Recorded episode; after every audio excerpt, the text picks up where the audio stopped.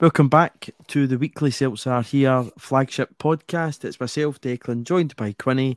Quinny, an exciting week to be a Celtic fan. We've got our fourth uh, January signing in the door in the form of uh, O, um, as I think we're, we're calling him. Um, the pronunciation from Celtic officially hasn't dropped yet. Um, originally, it was Oh Hyung to when it was announced um, on the Celtic website, it came out as Hyunga O. Um, so I think we'll just stick with O um, for, for purposes. I know a lot of people are happy with that to fit it into songs, um, which I'm sure they'll have no issue with at all. Although I would maybe like to see a bit more creativity than you know the old "It's Magic," you know. Um, but we'll, we'll see how we get on with that in a few weeks' time. Um, hopefully when he's banging the goals in for Celtic, um, there's some kind of a good tune put to his name. But just kind of initially on bringing him in, two and a half million quid, five year deal. What's your whole take on bringing O to Celtic? Jackpot, I think. I seen the I seen the hashtag that went out with the, the announcement was oh yeah, uh, which I've endlessly been saying in my head ever since. Oh yeah, you know, like that kind of kind of like, WWF bro. type of thing, isn't it? Randy Randy Savage. That's oh, it. Yeah. That's exactly that's the it. voice. It's in my I couldn't place it, but that's it exactly. So, uh, so that's good fun. Um, and you know, reading, uh, uh, pardon me, reading, watching the managers kind of interview unveiling them, like we definitely got some really interesting details out of that in terms of seemingly how long we've been pursuing this. Uh, and it'd been said to me in group chats and whatever, maybe about a week ago or whenever we first uh, were linked to him, that he'd done his military service already, and that was in the kind of the, the back burner because it, it can't be stated enough how rare it is to get a Korean player like at the age we've got that's not got that jeopardy of that happening in the next like Two, cycle. I don't know what. Yeah, yeah, I, I don't know exactly the rigmarole around how often it happens or whatever, you know. But um, so great to see him coming in. Like I, I, did some analysis on him a bit closer to him actually being confirmed because you mm-hmm. remember like we got like three or four links right quick. You know, there was like Thiago Santana. There was another guy in the J League that played for the same team. I forget who it was exactly now at this point. This lad, obviously Cho was still knocking around, and then there was a Korean midfielder in K two that yeah, I'm sure we're still yeah. kind of linked to as well. So um, I kind of stayed away from it all until one of them or any of them kind of materialized. But the guy looks like a proper machine. Like um, I'm not sure if I described him as all action in my kind of initial take. I'll need to check back on that, but the manager certainly did. And you know, that's you know the first impression I got this guy is he's much more like Kyogo than Giakoumakis in terms of what we're going to get on the pitch from him. So yeah, man, I think jackpot back of the net. This is a, a great move for all. And even then, Quinny, you I think people are just fighting probably by his height and whatever, he's probably a wee bit more kind of similar to Kyogo. He likes to, to press, he likes to be aggressive, getting people's faces. He used that term, to Postecoglou, that he's all action. But he's got something different to Kyogo too, um, you know, that we're going to eventually see um, and we're looking forward to seeing. But it is interesting in the in terms of, I remember, and I had to look back um, when the, the, the, deal was announced that Ange Postecoglou actually mentioned the K League as a market to explore in December 2021. So it's obviously evident that Celtic's been looking at options in South Korea for a, a good wee while now, well over a year.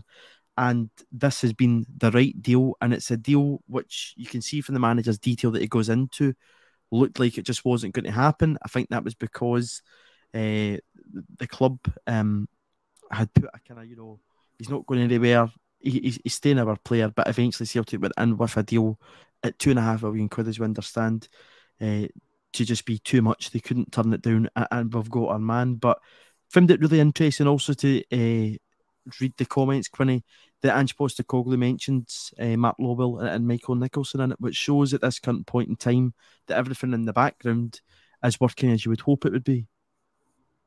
Yeah, it sounds like there's a real, uh, a, real kind of uh, synergy going on between the front office and the back office, as the Americans call it. You know, um, Ange can quite comfortably go on the training pitch every day and charge on with the, the, the, task at hand, knowing that these guys are doing the dirty work, you know, behind the scenes and phoning people up, different time zones, maybe traveling for meetings, maybe doing, you know, whatever it takes to get these deals done, meeting agents and all the rest of it, you know. So the fact he's bringing them into the conversation and giving them praise that he believes that they're due I think you know we, we are starting to see that kind of recurring pattern of because again one of Ange's comments was we thought this would be the first deal over the line, which really does uh, intimate for how long you know they've been been tracking this guy and uh, how much he was probably a preferred option over maybe one or two others. Um, so yeah, I, I do. He, he, scores a fair amount of headers as well. If you look at all of his, you know, like of his analysis and stuff like that, he scores a lot of headers. He scores a lot of those headers where he's like coming into the defender's blind spot and beats them mm-hmm. somewhere. You know, maybe around the goal mouth, maybe the front yard box. You know, and it's like you know clinical. Like he gets up. He's not like necessarily springing ten feet in the air or like a seven foot giant, but like ball comes in and he beats the man in front of him, gets in the blind spot and and puts it away. And you know, like if he, you know, the the times we do swing balls into the box, having a guy that's capable of getting that uh, that half yard and is wanting to put those chances away is a type of goal we don't really score too often. So that's exciting to see as well. It's not, and the manager also put a bit of emphasis on the fact that uh, the team he's joining us from didn't have a great season last year. His goals practically kept them up, um, but shows those different characteristics that I'm talking about, you know, that comparison between him and Kyogo, and that, you know, for Kyogo's sake, there's a lot of chances created in the Celtic team. We've got flair players all around them. Whereas Oh, I think for a large part of the last campaign was kind of carrying the team uh, off his own back. And at 21 years old, you know, a bit younger than that, obviously, and because it was a season ago, it says a lot probably about him as a character and individual. Just to kind of read out those comments, Quinny, you know, the manager said, you know, I'm really pleased he's someone that Mark Lawwell and myself identified really early on. As you touched on there, thought we'd be the first one through the door, but it's fair to say that it's taken a while to get the negotiations done and get him here. It's really credit to the player himself and to Michael Nicholson for their perseverance because there were times when I thought it wasn't going to happen, but they've both persevered to get it done. That is music to, to all our ears. Um, and it's interesting now, kind of reflecting back in the past few weeks, that you know, the, the main target appeared to be Cho Gu-sung, obviously also playing in the K League. But uh, again, it kind of puts the cat amongst the pigeons in that what the media reporting on and, and, and different reports, we know that Cho's agent, you know, did clarify that, that, that there was an approach from Celtic um, in this. Listen, that, that deal might not be completely done. It could be something that we revisit towards the back end of this January window, although I think that's highly unlikely, even though it'd be absolutely cracking. I would love nothing more than is to have three strikers at the club, or it could be a case that it's one that we maybe look towards in the summer. Um, because as I say, his agent has, has clarified that there was interest from Celtic, but that what's your thoughts on that? That it's quite interesting, you know, that they ident- identified oh, and by the sounds of it, had they also managed to get a deal over the line, you'd have brought Cho Gu-sung in too. And obviously, you've mentioned the link there with the, the lad in the, the K2 league. Yeah. Well, at, at this point, I wouldn't rule anything out, you know, to be honest with you, like, because it does, it doesn't ever sound like we gave up on the, the, oh, it sounds like the manager got disheartened at certain stages, of course, but um, it maybe sounded more like it was not going to be a deal for today. It might have been a deal in the summer. And they tried to then push on for, for the Cho deal to, to get done. But, um, I think if if both of them came through and said, "I bids accepted, deals done," the manager just said, "Bring them both on, right? You know, let's have them." And I think maybe once we get some of the the head count in midfield down, maybe bringing a guy in from K two is possible. But I think for as long as like we still have one of the the three kind of loose ends at the midfield they don't need named at this point. I think everyone said their name too many times in these yeah, transfer videos. But we will talk about them. Don't worry, we will get on to, to those guys. Um, because listen, it's part of the conversation here when you're looking at you know your incomings and outgoings and how Celtic, evidently when we're on next week and the the transfer window uh, door is bolted up until the summer and the chaos starts again. We'll all need to reflect on where we're at in the window. Um, but you know, just in terms of the signing, I think it's exciting that again we're entering a new market, Quinny, that yep. we've not touched for too long. Um, Celtic, you know, obviously mentioned that we'd had Cha Du-ri and Ki Sung Young as Celtic players previous, but again, you know that that that's been our only ventures, I think, into the the South Korean market. And uh, as I keep saying, for Celtic to try and progress and compete with, with teams at, at, Champions League level, we need to do something a wee bit different because we've not got the spending power to go out there and spend 25, 30 million quid. The way to do that is have these proper uh, scouting um, structures in place that we can go out, bring in quality talent, develop them. We know that Ange Postecoglou has a track record of developing young talent and players, not just young talent players. You know, Josip Juranovic is one of those guys. Um, and to, to compete, uh, and to me, that's really, really exciting. Uh, totally, you know, and it's just like um, it's not necessarily moving up. It is moving up the food chain uh, in a respect for us that we are now definitely hosting a lot more players that are up and coming You know, even like uh, Jenz, like even though that the way that whole deal's moved on, like him even just playing for us for you know 12 or 13 games or something he goes from being an unknown player to like everyone to he can kind of he, it looks like he's walking into a deal at Schalke all of a sudden a Bundesliga mm-hmm. team not a great Bundesliga team probably one of the worst ones going at the moment but nonetheless you know like um we, we are we are moving up the food chain in that respect we're starting to bulk out and become the club that us as fans have always kind of known we have been kind of dormant in, in that respect but in terms of like normally we wouldn't get that deal over the line or we wouldn't even benefit this guy. Oh, and maybe in a year or two from now, he would move to a bottom end German team or a team in Switzerland or Belgium or somewhere random like this. And then eventually the, the you know, good players, of course, will always rise to the top and eventually they show themselves somewhere. And then some tubes on a podcast somewhere will go, Oh, I can't believe once upon a time this guy get transferred for two million pounds. How did everyone miss it?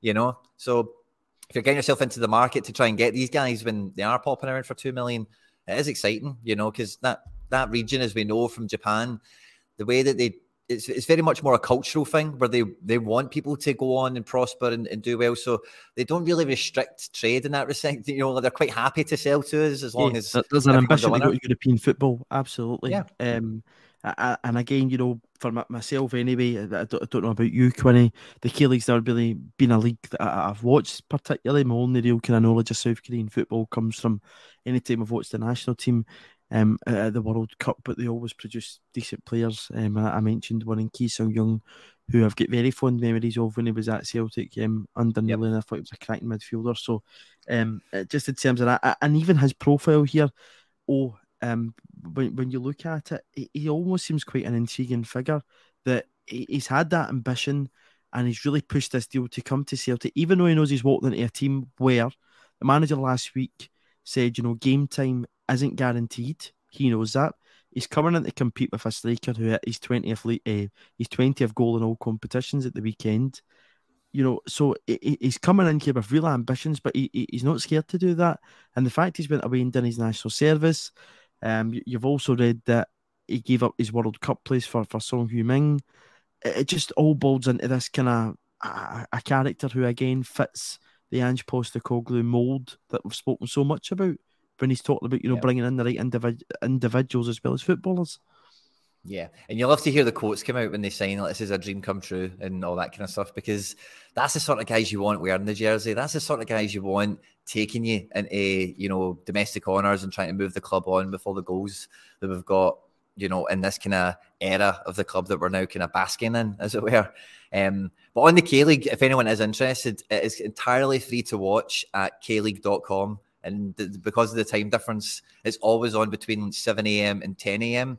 So if you are ever absolutely stuck with something to do and it's in season, it's completely free. I don't think it's always got English commentary. It sometimes does, and it streams pretty well. It's like kleague.com or whatever. If anyone is interested, that's a good shoot. you never know if there's going to be you know more arrivals coming um, from South Korea. Uh, that there's absolutely no reason why but we can't tune in to, see some of the top talent in, in that country. You know, um, because, it can't be any worse than Talksport. No, it, like it, it, it, can't be any worse than, than Talksport, and um, as you say, time difference wise, it works out quite fine. Um, so I, you, you never know, you might be watching a future Celtic, but had you been tuning in, um, for the past few months, you would have been watching, uh, oh, do his stuff. So why not? Quinet's a good shout there. But yeah, you're talking about those quotes coming out there, and one, you know, I particularly thought was was very decent to, to read, and you see it, the embrace that the manager gives always, you know, and said that really importantly, I know that he, he had his heart set in joining us too, and that his own perseverance has been crucial in making the deal happen.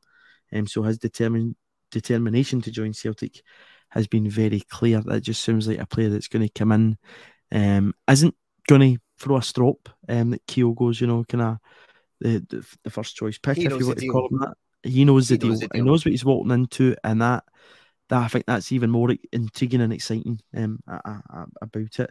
Um, in a week when I'm kind of surprised just with the way things were kind of progressing last week. Again, Celtic doing business when it kind of gets to a point really quickly and it develops quickly. Um, I, I thought Giakoumakis would have likely been out the door before or arrived into the club, but but surely now at this point he's very likely to, to probably depart in the January just with everything that you're reading about him. Listen, I wouldn't be too phased if we were keeping the hold of Giakoumakis until the, the, the summer if you know, but they can't get the deal done because from what I'm reading a wee bit in the press, the, the, two teams interested in, in Giakoumakis are Atlanta in the USA and uh, Urawa Red Diamonds who have spoken about on here, but it looks as if Atlanta only want to take him at loan. That's the deal that he prefers. Urawa want to pay the money up front.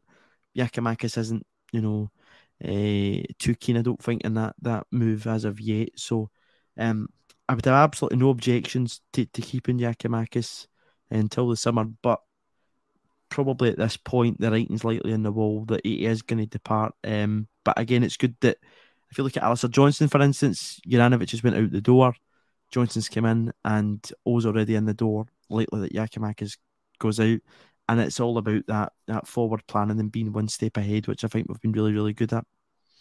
Yeah, well, I think um, I, think from the latest reporting I've caught is Atlanta the Atlanta deal, depending on when this podcast goes out, may be announced by, but I've the latest reporting I've caught is that the deal is all all but done. It's very complicated, and like you say, it is going to be a loan or something. And from like the the, the part that I follow for, for MLS in Atlanta over the last couple of years, like they spend a lot of money, and part of their problem they've got with action in this deal is that they've spent a lot of money even more money than they normally do over the last two years, uh, particularly on transfer fees. You know, a guy who won the World Cup, Thiago Almada, is a Atlanta United player. He was in the Argentina squad, made an appearance or two at the thing. Quinny, um, is this the, the club that's got the link with Aberdeen, Atlanta?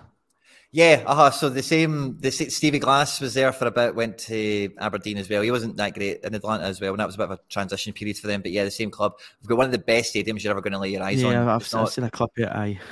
I, don't think the surface is that great, to be honest with you. Um, but the actual better than Hampden. Is, uh, well, it's probably more playable condition, but it's that mad uh, synthetic stuff or whatever, you know. So the, you get the mild injuries with it. Um, but I think uh, I think that deal will go on, and I think it, one one thing I wouldn't rule out at this point, right? See, when you're thinking about could we get O and Cho, right? Giakoumakis obviously does that post after the the cup final, uh, the cup uh, the cup winning goal, cup quarter final post. Yeah. Yeah. The MLS transfer window doesn't close when our January window closes, right? So if this right. deal is complicated and protracted, we could have Giakoumakis in February and the deal could still go ahead, for example, right. you know. Yeah. And likewise with bringing, well, actually, no, our window does close, so we couldn't bring anyone in later. But uh, place how stands, like if there was even that whole we can't get a third striker in, well, do you know what, Atlanta, we're going to, their season starts a month today, so it kind of does need to get his skates on if he was going to be there. But like, maybe we do hang on to him for a week or two extra into February. The deal could still go ahead, obviously. Blah blah blah. Something to think about. Yeah, you, you just never know. As I say, um, if it is so complicated, you know, it's just important that I think Celtic do what's best for the club in this that this um, circumstances. Um, and with him having such a long term deal at the club, you know, we, that we work it properly. But again, as I say, I'm, I'm happy that we've brought both replacements in before the players actually left the building. I think that's really, really important.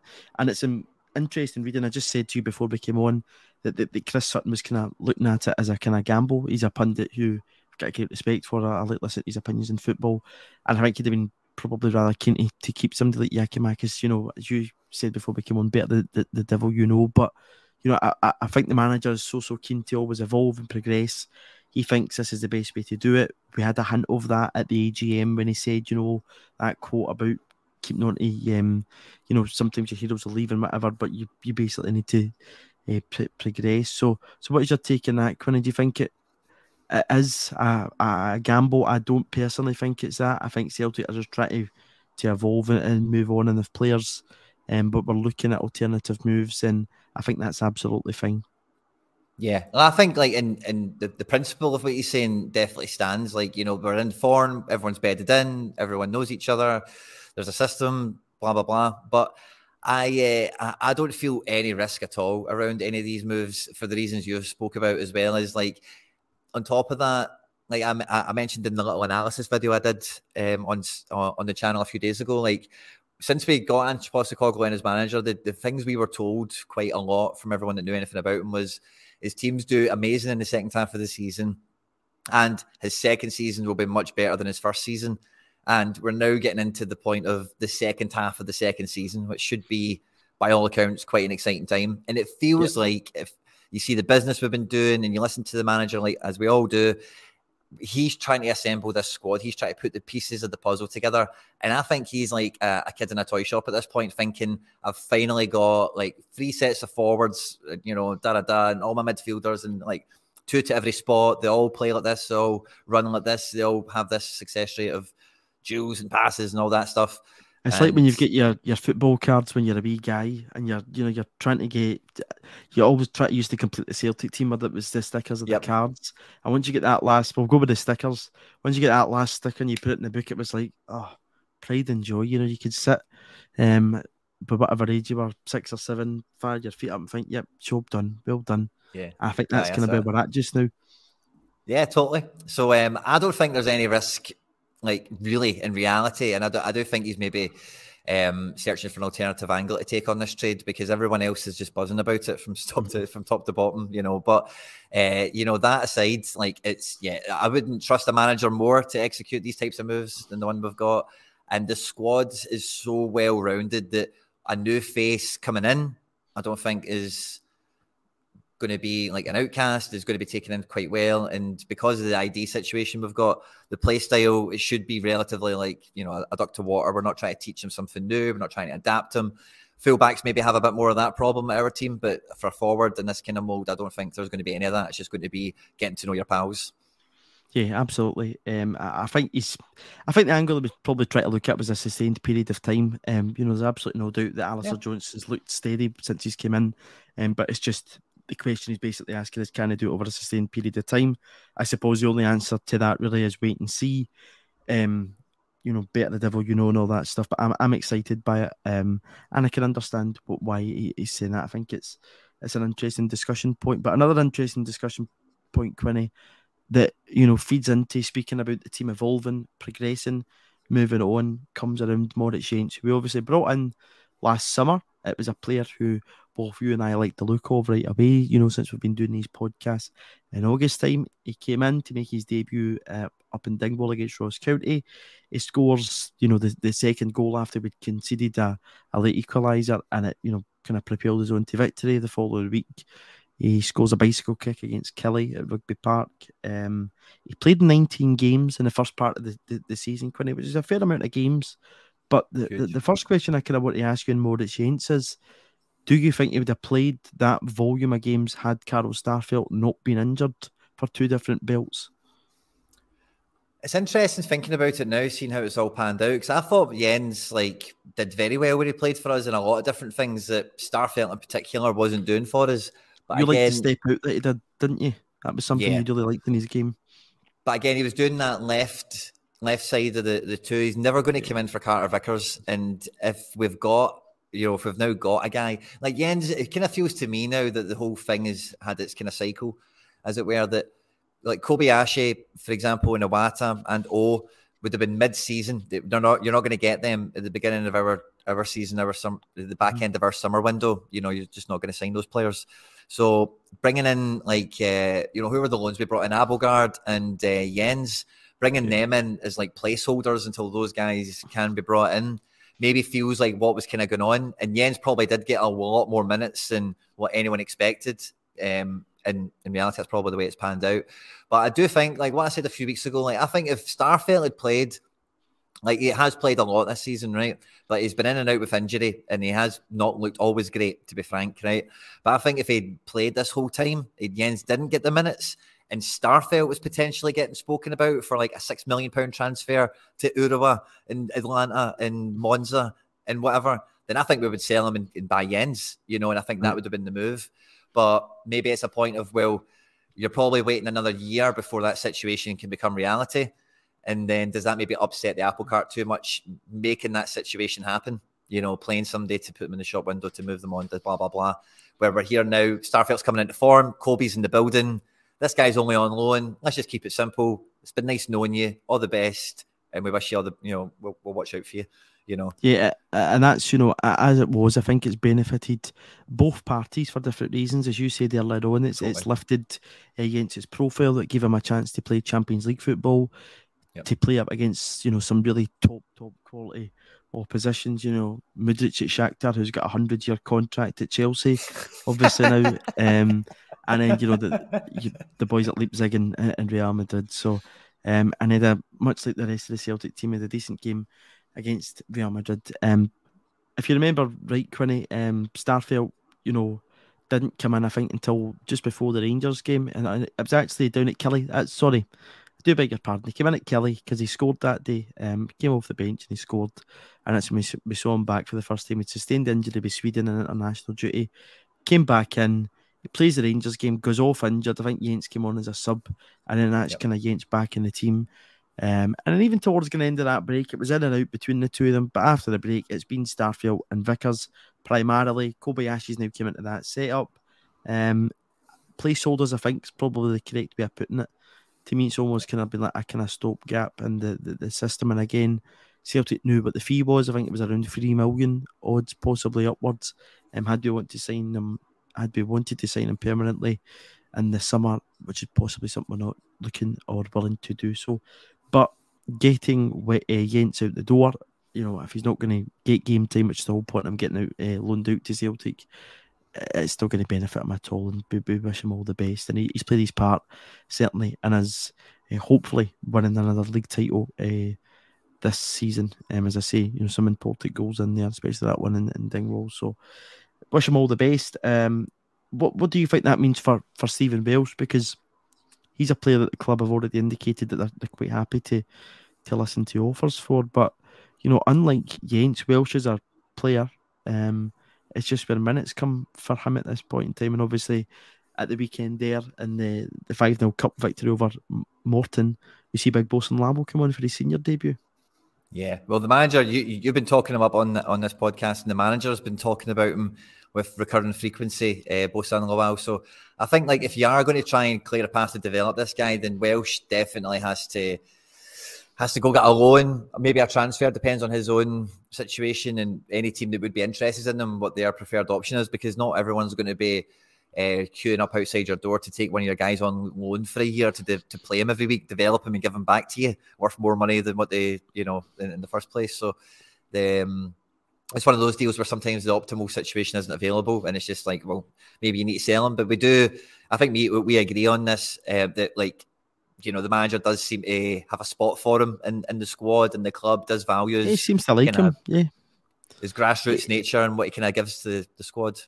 From even the report that came out initially about you know Celtic willing to listen to offers, it was made clear in the I think it was Sky Sports that, that broke it that you know the manager's keen on him, but he knows that for his development he needs game time, which both yeah. you and I know it's just not going to happen to Celtic at this point in time.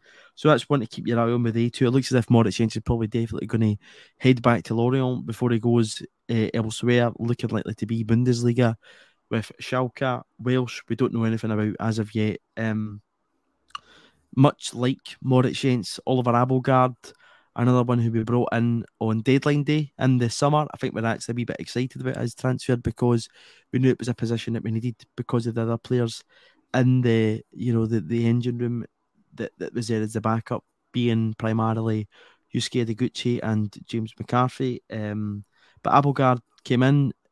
Quinny, do you think there was a potential in his move that we did business with Rubin the season before bringing Starfelt in? We'd obviously got the business over the line for Sead Haksabanovic. That was one that we saw a club and thought, yep, we could probably nip in. He's a decent enough player for the squad and just take him in loan and see how it works out. Do you think that was a, a, a potential in it? Yeah, for sure. It's a shame when we got Starfelt, we didn't try and get uh, Kvaratskhelia off uh, Rubin Kazan as well. That'd have been a good Try one. saying that after a few pints, huh? I, I, I just went to Kvaradona because uh, I think that's just much better. that, that, but, that would have been yeah. a, that would have been an interesting one to get in a song, wouldn't it? Oh yeah, Celtic fans probably would have nailed it. Doing something absolutely oh, perfect um, yeah. as well. But uh, but yeah, I, I, think it was definitely an opportunity similar to like the J and the K League markets, where obviously we've got almost like inside experts, you know, uh, at the club that know those divisions already, so they kind of have that kind of touch of it. But again, with Rubin, it was just almost like that kind of inside of we have some sort of connection to do business with them. They had just spent a lot of money trying to like level up domestically, and then all of a sudden they've been rug pulled geopolitically by everything that's going on, and all the foreigners obviously wanted to leave and were able to cancel contracts and do all sorts of other stuff, obviously. Um, and yeah, I think it probably was just a case of right. Well, they've got a defensive mid. we need a defensive mid. Let's just pick up the phone to see if they'll give us them. Let's see what mm-hmm. happens, mm-hmm. you know. And maybe it was one of those kind of efforts because it's been quite clear that he wasn't fit, took ages to get fit, and then you know, but by all accounts, it's just not worked out from top to bottom. So I think that was just more, yeah, as you say, like a placeholder for maybe somebody like Iwata who could have been made available in the January window. And unfortunately, we did need to play Abildgaard a few times and he wasn't up to it, you know, so we did have a need for someone in that spot. Uh, so I don't think, you know, I think we planned on playing him the amount of times we did, maybe if not a little bit more. Um, because we'd have probably ideally played him there rather than O'Riley when McGregor was injured in an ideal world, you know. Um, so yeah, that's probably that's probably been one of the the losses, as it were, of the summer window that we're kind of paying for in January or we're fixed in January with the Iwata. That that was a, a real opportunity for him, I think, to come in and kind of stamp his mark in the Celtic team. That when McGregor dropped out in that pivot role, um, that might have been his chance to come in, shine. But you know, Matt really drops back. Maybe we see Hatate and, and Mooy kind of pick up the load in there, um, and he doesn't, you know, feature a lot. Quinny, as far as I know, he didn't actually start a game for Celtic while he was was at the club. Um, and right. just looking at it, um, he played nine games for Celtic in that, that short space of time. At six in the Premier League, that's two in the Champions League, one in the League Cup.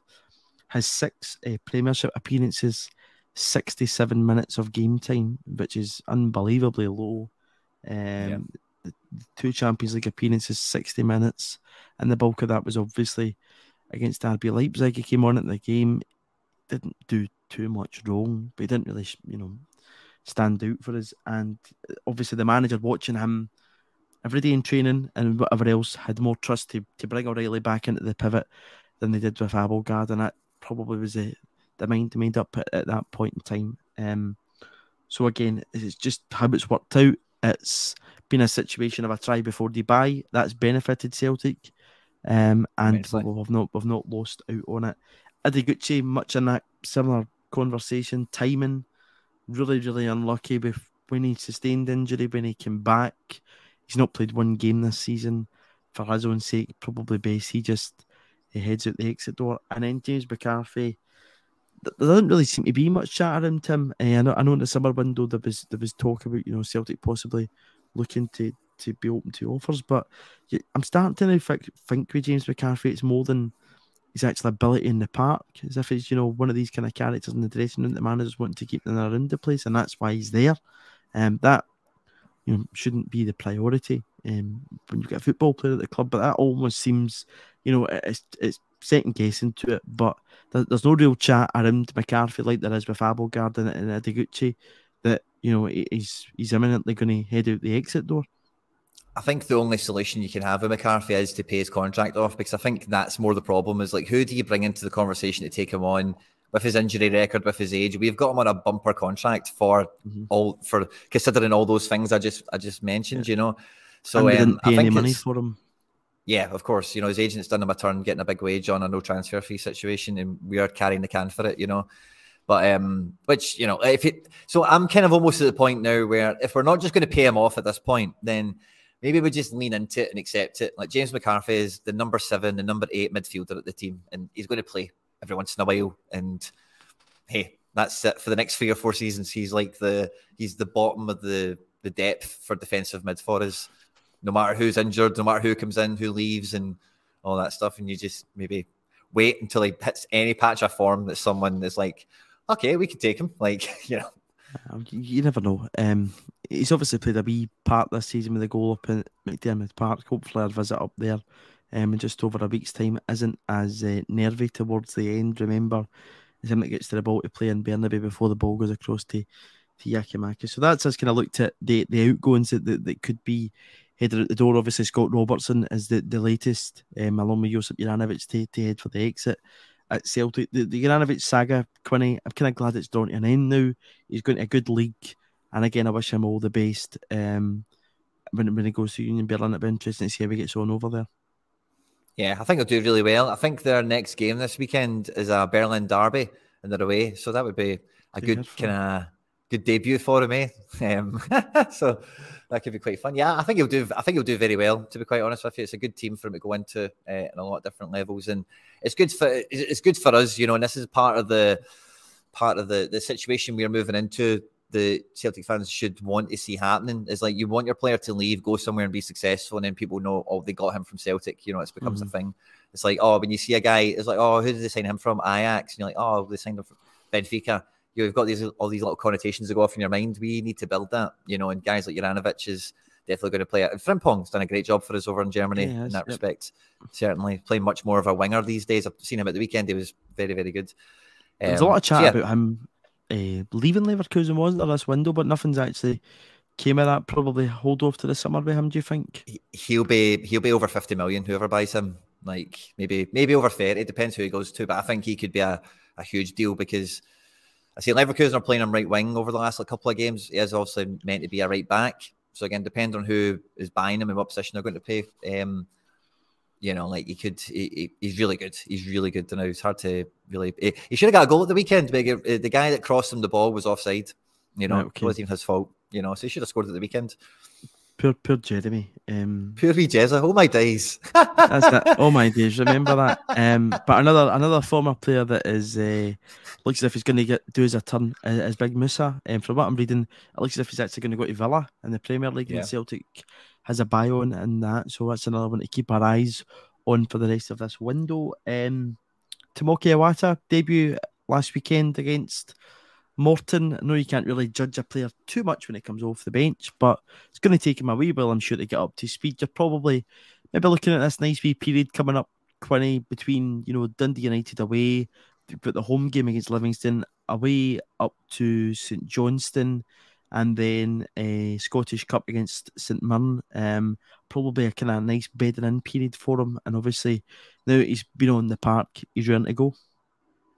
Yeah, well, those three games you listed there before the St Mirren match, they all come within a week, you know. So we go Dundee United at the weekend, Livingston on the Wednesday, and then weekend again with St Johnstone. Then it's like six days off to the St Mirren game. Yep. So in that kind of those three games, we're probably going to see that kind of a little bit of that situation where it's, it's hard to think about who exactly, but in the past we've seen situations, for example, where maybe like the front three would be let's say um, Maeda, Kyogo, and Abada, and then the, the guys that finished the game would have been like Haksabanovic, Giakoumakis, and Forrest, and then the next game, Haksabanovic, Giakoumakis, and Forrest would have started, and then they'd have come off, and then you know, so we see. Uh, I'm not saying with a complete front line, maybe with a right winger, maybe with a centre mid or something like that, but over those next three games, somebody like Tomoki Iwata, you might see a bit of that, but he might get a start in one of these games off the back of getting 20, 30 in a match or something like that. So um, I don't think you'd play him in the cup game at home at Aberdeen, and then obviously we've got the final after that. I don't know if you maybe leave him until after the you know the the final, and then maybe think about him after that because. Uh, I don't know. I suppose in between St Mirren and the Cup, Aberdeen in the league, and then the final, there's a week between each three of those fixtures, so plenty of prep time. No reason to rest and rotate at all. Can go full strength in every one of them. So just looking at just looking at his transfer, I know we, we spoke about him when he came in at Wata, but now he's made his debut. Um, I, I, mean, all that you know, the manager's batted away any idea that David Turnbull's going to go anywhere during this window. So you you almost have that that six in there of, you know, basically what was it the pin down three last season and McGregor, Hatate, O'Riley added to that Turnbull. Mooy and now Iwata. I'm sure you'll see a lot of rotation between those six. Um, do you think possibly at this point in time, Quinny? I know we're only late January, um, but you know the, the manager likes to plan. He will be looking ahead already, probably at Champions League next year and whatever else, and you might even then see that kind of double pivot idea with Iwata and McGregor at a time, or do you think you might? see McGregor be allowed to take that step up the odd time? Where, where do you see whenever Iwata comes into the team? What does it mean for Callum McGregor? Because we know he plays so many games often for Celtic. I think we're probably only going to see Iwata and McGregor share a pitch this season um, to finish the game off. To in, a very similar way to we've discussed before on the on the channel, like the way that we needed to have the ability to play Giakoumakis and Kyogo together, like we did um, in, in, in the Derby match. We, it happened like once or twice at the end of a game. Um, and also, we, I'd like to have seen that a little bit more. And with forwards, that's kind of harder to do to have a situation where you're going to try some things out with some subs.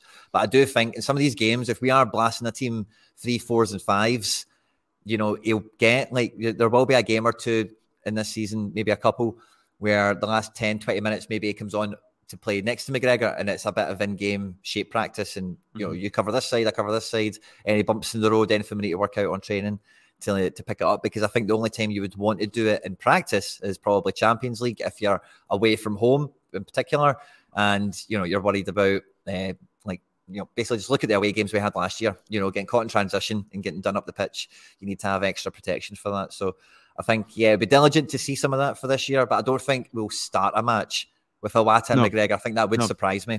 Not ruling yeah. out. The manager could do anything he wants, but don't yeah. see it. It's, it's interesting and it's great that we've got you know those options there. You know, it's six really top uh, midfield players rotation in there. I mean, if you look at the the volume of games that David Turnbull played up until January last uh, last season, Quinny, it was probably just due to having very little options in there until we actually brought in, you know, Reo Hatate and Matt O'Riley bulked up a bit. Then, then Mooy comes in in the summer. So, um, midfield, the engine room is looking good just now at Celtic Park, um, and I'm, I'm excited Fantastic. to see how that continues to progress. There's a lot of uh, nice variations and rotations that can happen in there, and we'll just see how it goes. But uh, I mentioned it early on, Kyogo two goals last weekend against Morton. He's hit 20 for the season, which has matched his record for last season. He is becoming unstoppable for, for teams. And, uh, you know, what do you think? Do you think 30 goals this season? That's what I'm thinking he's going to get now if he avoids injury. I think it must have been a week or two ago. I think we are talking about many goals Kyogo would finish on. We're reckoning he would smash 30. I reckon yeah. it's probably safe to say he could go 30 in the league, you know, and then she'll just go from whether he gets in the cups as a bonus, you know, because, uh, you know, he's I don't think O is going to start too often in this season, particularly until the league and everything's wrapped up. I think he's going to take that Giakoumakis role, coming on every game for between 10 to 30 minutes. No problem for the majority of this season. While the games are spread out once a week as well, I, I don't think it's very likely we see Kyogo ever start on the bench now um, for the remainder of the season. And um, with that kind of increase in tempo that we can have in that Giakoumakis Kyogo situation where we used to have, sometimes – sometimes we would think, oh, it'd be better if Giakoumakis started this game because we could have played a bit like this and maybe went a bit more with crosses and, and hit him on. Uh, and sometimes it would be the other way. You start with Giakoumakis, you'd think about Kyogo. But now we can kind of, the, the whole kind of forward line can really focus in on uh, like playing the same way, playing to the same strengths. And I've got two players that can fulfill that for the whole game, you know?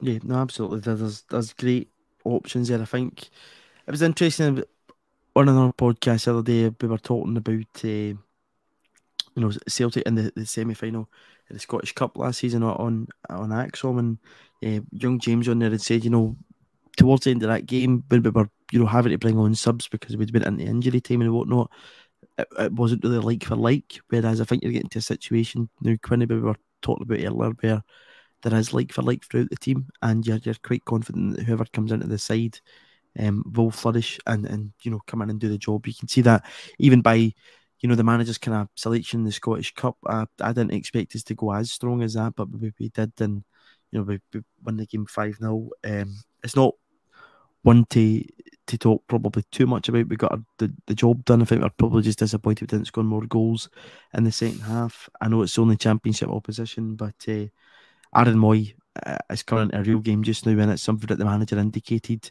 uh, before the, the World Cup break that he, he would hit this kind of this patch of form, but he's been absolutely excellent um, since returning back for the World Cup. Yeah, he's been, he's, but he's been absolutely fantastic, and he's having that extra, and especially with the age he has as well and the experience he has, like because it's great having a team full of young and up and coming guys and all the rest of it. And of course, we've got McGregor, Joe Hart, and goals, but you do need people on the pitch that can remain calm, can stay composed, stick to the plan, know the game plan inside out. Will live and die on the manager's words, and will action all that on the pitch. And um, I think we knew he was going to probably be like one of the kind of managers, lieutenants coming in, having worked with him in the national team, etc. Uh, in the past, but what he's now starting to put on the pitch, he's really linking up with the rest of the team, and it feels like you know his attributes are getting maximized. And you know, this is probably this is definitely I'm going to say it. This is definitely the best team he's ever played in. You know, so surely we can only ever get the best version of him that he's ever been, you know, and we're starting, I think we're starting to get that, which is great because it puts O'Riley under mad pressure to get back to his best. And it should only improve him as a player as well because you've got somebody who's, you know, that, that age gap said, or Mooy's played at such a, a top level by, by Huddersfield and Brighton in the Premier League that, you know, a lot of that knowledge will also be passed down to the like O'Riley, who we forget is still only 22 years old, I think. So, yeah. um, or, or 21. Um, so, you know, that, that'll pass down onto him. Um, I think he's 22, sorry. And has Mooy's position in the, the, the team possibly surprised you? Because I think we all thought kind of back to what we were talking about there by Iwata, that he would come in Quinny and be a kind of, you know, the sixth, the pivot or whatever, but he's almost playing as a 10 in our team and he's he's strolling it every single game. He's absolutely strolling it. Yeah, well, I think because we don't we, we don't look at the guy and think, oh, he's quick or he's this or he's that, he's going to dribble. You think, oh, he's more than likely, oh, we know he can do a bit of everything, but he's probably going to be more of a defensive player in Ange's team because he can't break the lines with the run. But when a guy's get that kind of uh, artillery in his boot, you know, then you want him as close to the final third as often as possible you can get him. And even when we are like defending our own third and we're looking to spring one quick, he's the first guy you want to give the ball to because if you need to play a ball 30 yards on his left foot or his right foot, he's got it in him. And uh, I think even in that even in the team that we're at, he does struggle physically in some parts of the game. It's quite obvious to see at some points. It's not a, a slight on him or a fitness problem or anything, but it's just every person in the world has limitations to some point. But the he's similar to Rogic in that sense that his positives far outweigh any negatives. You know that mm-hmm. um, the rest of the team's positives also carry a bit of his negatives as well, with the kind of pace and everything that we've got in and around defence and midfield. So I've been quite surprised at how forward he's been played definitely. And I think I've been quite surprised at how quickly he could be in our best 11, you know, on current form, you know, because I thought O'Riley, Reo, McGregor was virtually untouchable. I think it still pretty much is. But if someone's going to break that up at this point in time, it's only going to be Mooy. Absolutely. And as you say, the manager knew all about him from the national setup. He knew what he was getting. Um, when he came into the club, uh, some people were saying, you know, or you know Celtic working in the cheap here. But you know, I think a lot of us, including myself, had said, you know, had the situation with COVID not had happened, and China with such strict lockdowns following on from you know the, the rest of the world kind of opening up, you you wouldn't have got Mooy in a, a transfer situation that he was. You'd probably paying for about six million pounds for him, and it's worked out that you know he's happy here. His wife's Scottish. He's happy in Glasgow. Blah blah. It just fits and really, really nice at this point in time. Um, and he's looking to, to get better and better. And I think he's going to be a real important player towards the back end of this season and get on to, to hopefully win uh, that league title um, once uh, again, Quinny. Um, just in terms of how the, the, the team is shaping up, it's a it's a really exciting period of games we're going into. We've got a cup final in less than a month's time. Um, that's going to be obviously a real tasty game. But uh, looking at league games before that, we, we can put ourselves in a hell of a good position uh, before we actually entertain uh, Rangers at Hampden. Um, and I think possibly by then, could be hitting the end of February and thinking, yep, this is probably wrapped up in the bag for Celtic.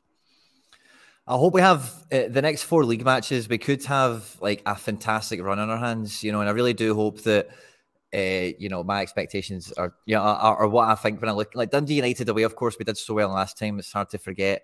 Livingston have not been in that great form, I don't think, since really over the Christmas period. Like I know they've, they're, you know, they're not terrible. They're still like fourth or something in the division, but they've, um, I don't know, they've won their last couple of games. What was that? Oh yeah, it was just over the back of Christmas. Sorry, they did get a couple of losses and draws, but since the turn of the year, they've been winning again. But um, anyway, point still stands, I think. And uh, St Johnstone away and Aberdeen just losing to Darvel obviously last week. Who knows who will be their manager, what they'll even be doing in, um, in when's that like three weeks time, you know? So potentially four games between homes and aways and whatever that you know it's it could be set up to get us in a right, nice run of form because I think every Celtic fan I speak to thinks that Rangers fans are going into that cup final with a, a false sense of um, security. Uh huh. Like they think, oh, it was you know last time this and last time that, and it's like you just don't even know, man. You just don't even know. like, so if we get the form that I think we're okay, I think we probably all agree that we're really capable of in those fixtures, and it could be one of the best League Cup finals ever. So it could be a great month, February. Looking forward to it. Yeah, I'm, I'm looking forward to the month of February too under Celtic. Um, and you know, kind of coming off the back of this month, looking at it as a as a picture. By the time we, we do this next week, we'll have ended January and just kind of looking at it, you know, as a quick turnaround, we know that Christmas period is always difficult. It became even more difficult when the team came back after the World Cup. You, have not played in so many weeks. You're trying to build the form back up. You got to Pittodrie in a real tough encounter in the first game of that, Quinny. And, uh, you know, we've practically been perfect apart from the draw at Ibrox. We weren't at our best that day. We knew the bad was badly affected um, with a bug running through the squad. We came back after that, booked back against Killie. We booked a place in the, the, the final of the Viaplay Cup. And in that form, it has started to get back in. We're back into that kind of rhythm, you know, like we were at uh, Easter Road before we played that derby game against St Mirren and Morton. And hopefully something similar at the weekend against uh, Dundee United. I don't think we'll hit nine this time. I know you still think this season we're going to give our team one. another scalping or a pasting. Um, but, but but what's your thoughts going at this Dundee United game? I don't think there'll be too well. I was going to say I don't think there'll be too much rotation, but we rotated a wee bit for the Scottish Cup game. What what kind of team do you expecting to go up to Tannadice with a, a game only three days later at Celtic Park? Now, the team at Tannadice will be exciting, and I think it goes full strength right now. What I would also add into that is, again, previously when we've played Dundee United away, I'm pretty sure Jenz started that game, and I'm you know, so I think Kobe no, Star- Starfelt played that game because he, Starfelt he scored. Game. Ah, he scored. There's a game. Was it Dundee United away? Dun- uh, anyway, the, I'll, I'll, go and check it out before I say something that's incorrect, right? But I've got a feeling Kobe Kobayashi is going to play in this game alongside Carter Vickers. I don't know why, but that's um, that's my gut feeling that. But I think Taylor will probably back as well. He's been pictured in training, you know, back from his hamstring, whatever it was uh, early, uh, early last week or something. So I think Taylor could be back in. So we could see the first ever back four of Joe Hart, Taylor, could be UK. I think it will be Carter Vickers and Johnston. You know, that could mm-hmm. be like the, the first time we see that defense line out. And I think away from home against Dundee United, the manager could easily play that kind of team where Kobayashi can play on the left side and Alistair Johnston can obviously bomb down the right. Midfield, I think he'll go Mooy over O'Riley. And up front, I'd probably, I think he'll go Daizen, Jota, and Kyogo. Okay, as a, as a good shoot. Um, it's going to be interesting to see how we go. Obviously, um, plenty of options to come off the bench in that game uh, too, Quinny. So we'll see how we go with that. Um, it's been a, a kind of strange transfer window. Obviously, next week we'll, we'll probably look at it as a whole because everybody's not went out the door. But you never know, as you say earlier on, we don't know who could be the final piece of the the, the, the jigsaw to come in. Do, you think we're going to see any shocks in the, this next week in terms of possibly another arrival? Do you think that's maybe asking for too much? I think we're done. I'm totally at this point in time. I'm, I'm not ruling it out. I'm totally not ruling it out. Anything could happen. It could be Cho, could be a, could be anybody. Like honestly, I would not rule it out at this point. The manager loves to tell a porky pie. We spoke about that already. Like last Wednesday, last week, what was it? No bids, no nothing. And then we signed this old guy, and it's like, oh, we've been working on this for months, and oh, I fought tons of times. I was losing sleep over this deal not getting done. You know, so um, he only tells us what he wants to tell us, you know. So like, and they, they could have three players up their sleeve for all I know, uh, and it would not surprise me one bit. See, in terms of the the, the manager, Quinny, as well, um, it's not something we actually spoke about earlier on, but we had that chat and during that, it was really kind of nice to see him give that note to, to Tony Ralston when he was talking about Juranovic going out the door because you know I think everybody's just assumed that Juranovic leaving and Alistair Johnston's coming in that that's going to be Johnston's position to lose, but you know, very good nod to, to Ralston. And you know what? He's a player that he really likes. He's still young and uh, he's still going to get a chance in the team. But also, you know, I, I thought he handled the Juranovic situation towards the, the back end of it there. Um, he did all that zilch, nada, nothing stuff. Then eventually, when the deal gets done, it was the first, you know, kind of real Ange player de- departure. Obviously, we, we saw Edouard yeah. and uh, Christie and Ajer go out the door under Ange's watch. But it was the kind of first Ange player to go out the door, and I thought we handled it terrifically well. And I thought to be, you know, he spoke about the player and you know, wishing him all the best, etc., and, and understanding why he wanted to move on was absolutely fine. What what was your take on his his comments after the Morton game? Yeah, I was really pleased to hear it because you can tell, like, you know, one of the things we love about the manager and this kind of ethos he's building at the club is it is about people and it is about knowing the people that fit the club and all that kind of stuff. And you know, those relationships don't disappear because a guy changes club. You know, it's it's like you know, if me and you weren't doing this podcast tomorrow, we're, we're I was doing one on our channel and you're doing one on a different one, so like I would be like, oh well, screw that guy. You know, like it's it's mm-hmm. just that's what happens. Sometimes people do other things or whatever, and um, not saying that anyway, but like, but you know, sometimes in football, it's just much more like you hear managers talking about players when they leave, and it's just much more of like the copy, you know, like it's a great servant to the team. We wish him all the best in the future, and that's the kind of the end of it. But when you listen to his comments about him, you can tell that he's actually genuinely buzzing for him, and he he, he hopes to see him. He genuinely hopes to see him do well, and uh, I think we would all echo that. You know, JJ's been cool for us. I like him. Yeah, um, we'll spend the last five minutes just kind of reflecting him and his period at the club, 18 months at the club. Um, real, real important player in the first season. I don't think that can be underestimated when he came in. And again, it was one of the kind of older uh, players to come in. It's quite strange to say. I think when he came in at the club, would be about 27, 26. But he was one of the kind of older characters that came in. He certainly was a character. You could see that with the way he got on with the players. Um, how would you sum up kind of Juranovic's 18 month period at Celtic? Um, I think probably above expectation is probably quite fair. I think whenever you I think whenever we sign these guys, and it's always that little bit of promise. Oh, it's a two or three million guy, or he's an international for this country, or he's a youth international for that country, or whatever. Very often, very often they don't come anywhere near the level of success we've had with Juranovic. So I think, like in that context, he's ab- uh, performed above expectation. But by all accounts, when he did come in, we were all quite optimistic he was going to be the part, and he did deliver for us. He took, he wore the shirt he didn't. Uh, he really didn't let us down in any real way. Yeah, some games he didn't perform as good as some others, but I think yeah, from top to bottom, I think he's a great player to have, and um, yeah, a great transfer.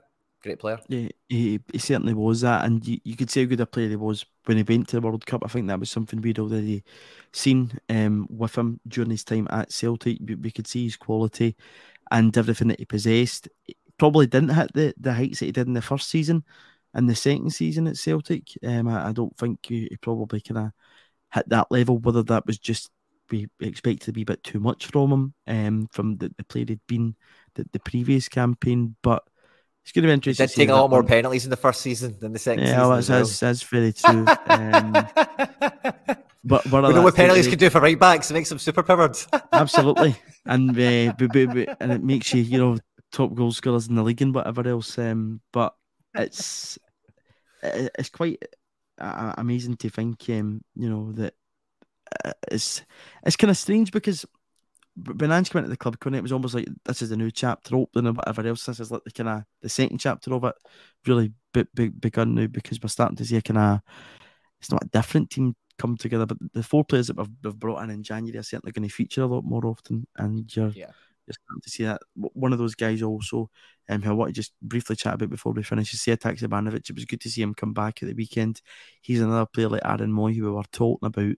Um, I think is going to feature a, lot more. I think, he actually came on against St. Man last week. We didn't see him too much, but again, he's a player who I think you'll see a wee bit more against Indy United at the weekend than we've seen him.